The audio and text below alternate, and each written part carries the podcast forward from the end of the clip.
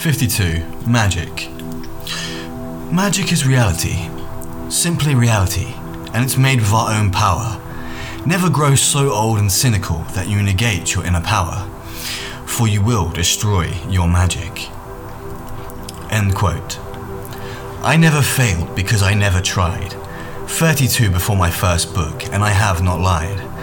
Perhaps there would be a great many works, but I gave up on life. This decadent depression in my mind was rife. My friend was murdered, but I forgot what heaven was in truth.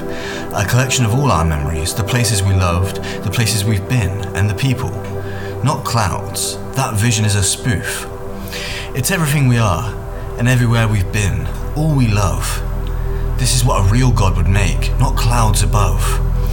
We have seen beyond them, yet this vision is there. Is this magic or science going beyond despair? I believe there is a God, but the book is wrong. Heaven is simply a place to rest where all belong. I don't believe in a hell.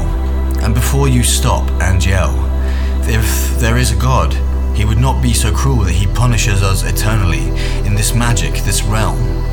It is a place for all to rest, no morality splitting can overwhelm. It's simply paradise, good or bad, and in my heart that makes me glad. I will keep my promise to Michael, make a just world with my own power. The magic I bring will rain on the land in a shower. A time will come, all will know peace as it increased. And while I wrote for Ukraine too, I also did it for my deceased. A magic that keeps all alive. Their memories in us must continue to survive.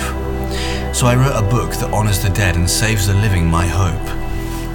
Yes, perhaps I'm an optimist, but I am no dope. Words transcend men, they inspire our future. So allow me to grow in power. A new age tutor.